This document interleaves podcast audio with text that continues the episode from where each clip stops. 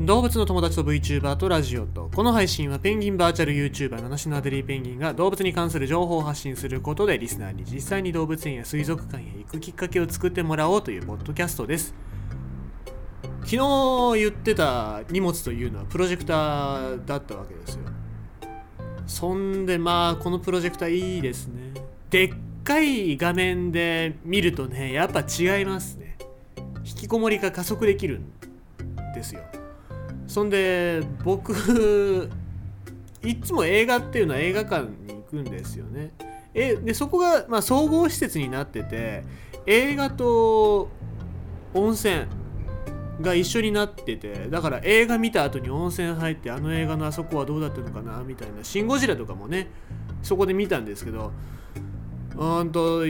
なんかすごいその後の余韻に浸れる余韻に浸りながら湯船にも浸れるっていうすごくいいところだったんですけどただ今閉鎖してんだよね。もうこれ別に特定されてもいいから名前言うとさ施設名がコロナワールドっていうんですよね。で今ちょっと閉鎖というか土日まあ理由は名前だからじゃなくて多分今福岡県にそういう外出自粛令みたいなのが出てるからっていうことなんですけどちょっと今行けないんですよね。残念ながら今行けないんですよね。行きたいんだけどね。映画いろいろ見たいですけども仕方がない。もう家の中でそういうのは楽しむしかないですよ。まあ家の中で見てればお酒も飲めるし自分の好きなタイミングで停止ボタンを押してトイレにも行けるからそっちの方がいいかななんて思うんだけどね。映画館なんか行くとさ日本酒出てこないし。ねビールはあるけどもビール飲むとさおトイレ行きたくなっちゃうからなんか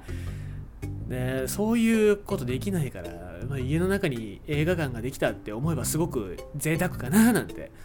引きこもりが加速できるかななんて思いますよ。まあ VR やれって動画も作らなきゃいけないんですけどね。さあえー、そんなこんなでやっておりますけども、あ、ちょっと今ニュースで見た CW ニコルさん亡くなったということで、えー、まあ環境保護のだけじゃないんですけどね。いろいろと本も書かれたりとか歌も作られたりとかっていろいろなさってて。僕の中ではすごくリベラルな自然保護自然保護環境家だったなっていうイメージですけどね、えー、まあまたちょっとねなんかニュースとか追悼の番組みたいなのがあると思いますのでその時にま皆様見ていただければと思います。はいもう僕から話すことっていうのは特にないですけどもまあちょっと残念だなっていう感じですね。はい。えーとお話しします。今日は数を数える動物。動物に数を数える能力はあるのかという話ですね。でこれもナショナルジオグラフィック今新鮮なやつでさっき出てきたニュースなんですけど、えー、研究結果3月30日付の学術誌で発表された内容なんですがまあほぼ全ての動物が持つ能力だよ。数を数えるっていうのは数に関することはっていうことで結論付けられたんですね。でまあ例の中に出てたのは朝鮮スズガエル。朝鮮スズガエルはおよその数の理解ができるっていうことで、まあ、例えばか、えー、カエルの餌であるミルワームの幼虫を、えー、塊にしてポイって与えたで3匹の塊と4匹の塊では違いがあんまり考えあ気づかないんだけど3匹の塊と6匹の塊4匹の塊と8匹の塊を同時に与えられた時は決まって数が多い方の塊を選んで食べに行ってたっていうことでまあここでも数どっちに行った方が得ができるかっていうのをちゃんと理解できてるっていう研究なんですね。であとは西洋ミツバチ。ミツバチも餌を探しに出るときにえ、目印。花畑までの目印。巣から花畑までの目印が何個あったかっていうのを覚えてそれを頼りに巣に戻ってるっていう研究結果も出てるんですね。であとハイロオオカミオオカミも自分の群れに仲間が何匹いるかによって狙う獲物を決めてるという話で。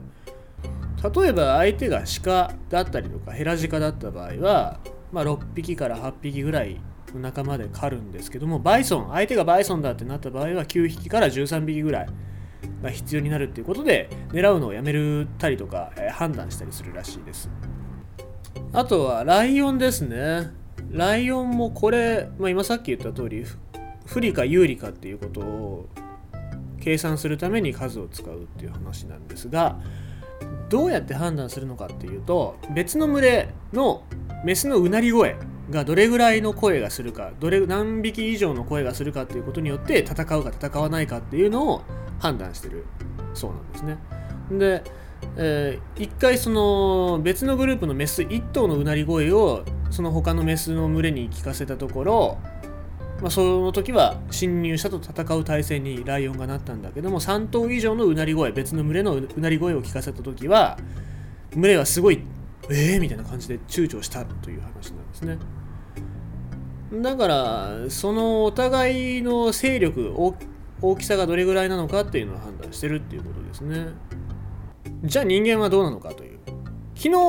ABC 定理だっけ？もうすでに忘れましたけども。なんかなんか言ってましたけども。あれが解明されたので人間がやっぱ一番数字とかは使えるよねと思ってたんですけども。そうではないんですよね。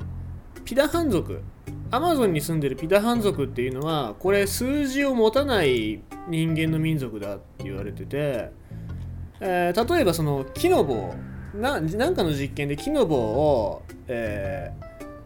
ー、1つ2つっていうのは、えー、ホイっていうまあ確かに1がホイで2もホイで3もホイでみたいなそういう感じだったんですけどもえー、5個とか6個の木の束をまとめてこれ何本？って聞いたらホイがいっぱいっていうそういう数え方。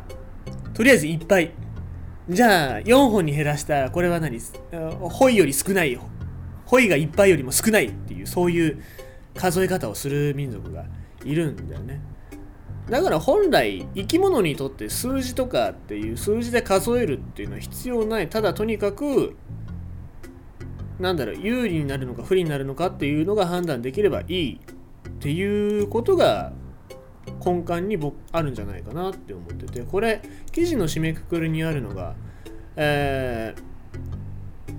ー、全ての研究で重要なのは数を数える能力が適用度。つまりある答えが一生でどれだけの子孫を残せるかの度合いにどう関係してるかを知ることですということで、えー、この研究の重要性を示したんですけども実際やっぱり数字ではないけども数を数えるっていう能力があればあるほど子孫を残せる可能性っていうのは高くなるんじゃねえかなっていう話だと僕は思うんですよね。実際やっぱ数字に強い人って現代でもう今強いじゃないですか。数字操れて数字を動かせる人っていうのは強いんですよね。子孫いっぱい残してるんですね。前澤さんなんかもそうですね。えー、なんかよく前澤さんが出てますけど出てきますけども別に嫌いなわけじゃないですからね。先に言っておきますけど嫌いなわけじゃないです。ただネタにしやすいだけなんで、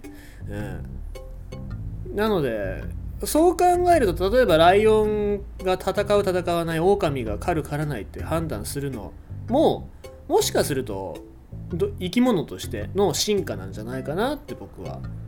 思うわけですよね。ただちょっとね数字ばっかり見てる人ってワイルドさがなくなってるよなとかね自然の方向いてないよななんて思いますのでね。多少でもいいから自然の方に目向けてほしいななんて僕は思っちゃったりします。ということでね。